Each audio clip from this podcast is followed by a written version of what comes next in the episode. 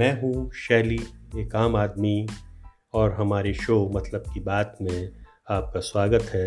Welcome खुश आमदीद ये शायरी सिंप्लीफाई का दूसरा एपिसोड है, जिसमें हम आपको साहिर लुधियानवी साहब की कुछ नज़मों से आपका परिचय करा रहे हैं। तो बिना किसी लंबी चौड़ी भूमिका के आपकी खिदमत में अर्ज़ है, साहिर लुधियानवी साहब की एक मशहूर नज़म बरसो राम धड़ाके से। बरसों राम धड़ाके से, बुढ़िया मर गई फाके से। कलयुग में भी मरती है, सतयुग में भी मरती थी। ये बुढ़िया इस दुनिया में सदा ही फाके करती थी। जीना उसको रास न था, पैसा उसके पास न था। उसके घर को देख के लक्ष्मी मुड़ जाती थी नाके से। बरसों राम धड़ाके से। झूठे टुकड़े खाकर बुढ़िया तपता पानी पीती थी। मरती है तो मर जाने दो, पहले भी कब जीती थी। जय हो पैसे वालों की, गेहूँ के दलालों की। उनका हद से बढ़ा मुनाफा, कुछ ही कम है डाके से। बरसों राम धड़ाके से। तो मेरे ख़्याल से इसमें कोई मुश्किल अल्फाज नहीं थे और जो थे, जैसे फ़ाका, फ़ाके का मतलब है भूखे प्यासे रहना, उसको कहते हैं कि फ़ाका किया है। और एक इसमें दूसरा लफ्ज़ आया है नाका। गली के मोड़ को नाका कहा जाता है। तो ये बुढ़िया इस दुनिया में सदा ही फाके करती थी। तो आप समझ ही गए हैं। और दूसरी लाइन जो थी उसके घर को देख के लक्ष्मी मुड़ जाती थी नाके से। तो ये आपने सुनी साहिर लुधियानवी साहब की गज़ल नज़म, जिसका नाम था बरसों राम धड़ाके से। अब इसी सिलसिले को आगे बढ़ाते हुए आपके सामने उनकी दूसरी नज़म हम पेश कर रहे हैं। इस नज़म का नाम है लब पे पाबंदी तो है। तो अर्ज़ किया है, लब पे पाबंदी तो है, एहसास पर पहरा तो है, फिर भी अहले दिल को अहवाल बशर कहना तो है। खून अदा से ना हो, खून शहीदा ही से हो, कुछ ना कुछ इस दौर में रंगे चमन निखरा तो है। अपनी गैरत बेच डाली, अपना मसलक छोड़ दे, रहनुमाओं में भी कुछ लोगों का ये मंशा तो है। है जिन्हें सबसे ज़्यादा दावा हुब्बल वतन। आज उनकी वजह से हुब्ब वतन रसवा तो है। बुझ रहे हैं एक एक करके अकीदों के दिए, इस अंधेरे का भी लेकिन सामना करना तो है। ज़िंदगी प्यारी सही, लेकिन मरना तो है। तो अब मैं आपको ये मुश्किल अल्फाज जो हैं उनको सिंप्लीफाई करके बता दूँ जल्दी जल्दी से।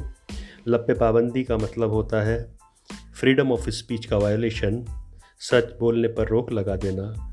और अगर आज के दौर में हम इसे कहें तो एक तरह से मीडिया और प्रेस को कंट्रोल करना भी इसी कैटेगरी में आता है। और इमोशंस आप जानते हैं हम्म, एहसास को इमोशंस कहते हैं। लब पे पाबंदी तो है एहसास पर पहरा तो है अहले दिल और अहले बशर, ये दो चीज़ें हैं। अहले दिल का मतलब होता है उदार दिल वाले लोग और अहले बशर का मतलब होता है इंसानों के हालात।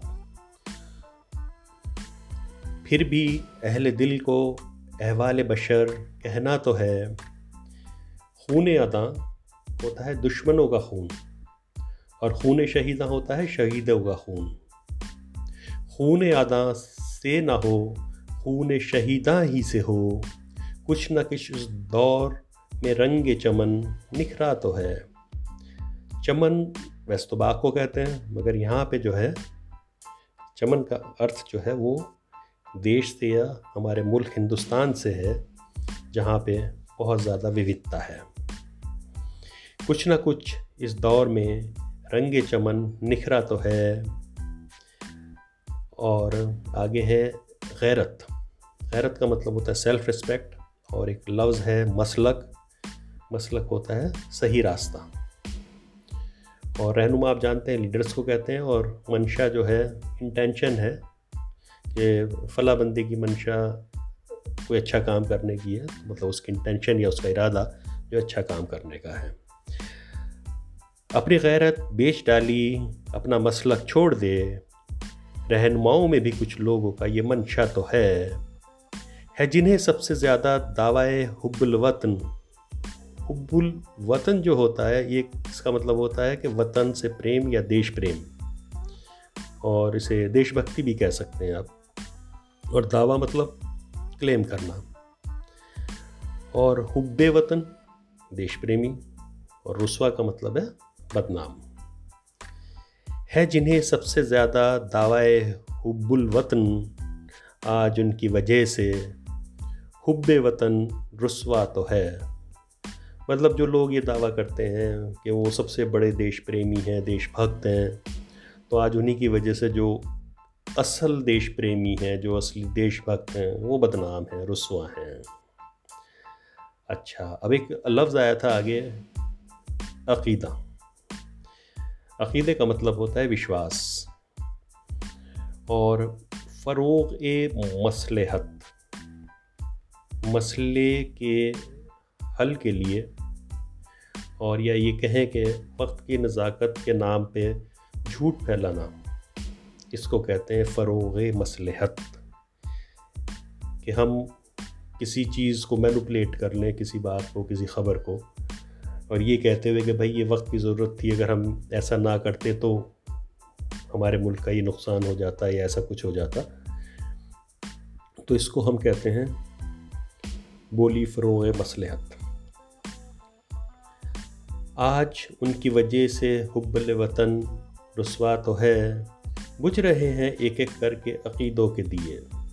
मतलब विश्वास जो था लोगों का और उसके जो दिए थे, विश्वास के जो दिए थे, वो एक एक करके बुझ रहे हैं। अब यहाँ पे बहुत मायूसी है। उसके बावजूद भी साहिर साहब कह रहे हैं कि इस अंधेरे का भी लेकिन सामना करना तो है। ठीक है सिचुएशन कितनी भी वस्ट है, कुछ भी है, मगर उसका सामना तो करना ही पड़ेगा। झूठ क्यों बोली? फ़रोग मसलहत के नाम पर। झूठ क्यों बोली? फ़रोग मसलहत के नाम पर। ज़िंदगी प्यारी सही, लेकिन हमें मरना तो है। तो ये जो थी, आपके सामने हमने साहिल उद्यानवी साहब की दूसरी गज़ल पेश की और अब आपके सामने हम ले लेके आ रहे हैं साहिर साहब की एक तीसरी गज़ल, जिसका शीर्षक या उनवान या टाइटल है, आना है तो आ, राह में कुछ फेर नहीं है। तो ये एक तरह की दुआ भी है या प्रार्थना भी है, जो एक आम आदमी अपने रब से, अपने खुदा से, अपने भगवान से कर रहा है। तो आप इसको सुने और इसका लुत्फ़ लें। आना है तो आ, राह में कुछ फेर नहीं है। भगवान के घर देर है, अंधेर नहीं है। जब तुझसे न सुलझें, तेरे उलझे हुए धंधे। भगवान के इंसाफ पे सब छोड़ दे बंदे। खुद ही तेरी मुश्किल को आसान करेगा, जो तू नहीं कर पाया। वो भगवान करेगा। जो तू नहीं कर पाया, वो भगवान करेगा। कहने की ज़रूरत नहीं, आना ही बहुत है। इस दर पे तेरा शीश झुकाना ही बहुत है। जो कुछ है तेरे दिल में, सभी उसको खबर है। बंदे, तेरे हर हाल पे मालिक की नज़र है। बिन मांगे ही मिलती हैं यहाँ मन की मुरादें। दिल साफ़ हो जिनका, वो यहाँ आके सदा दें। सदा देना मतलब उसको पुकारें, ईश्वर को, रब को, भगवान को। मिलता है जहाँ न्याय, वो दरबार यही है। संसार की सबसे बड़ी सरकार यही है। तो इसमें कोई शक या शुभ की गुंजाइश ही नहीं है कि दुनिया की सबसे बड़ी सरकार ऊपर वाला ही है, जिसको हम खुदा, भगवान और गॉड कहते हैं। उसी की अदालत सबसे बड़ी है, जहाँ सबको बिना भेदभाव इंसाफ मिलता है। आपको हमारा प्रोग्राम कैसा लगा? फिर मिलेंगे इसी सिलसिले की अगली कड़ी में। एक बार फिर, तब तक के लिए अलविदा। जय हिंद।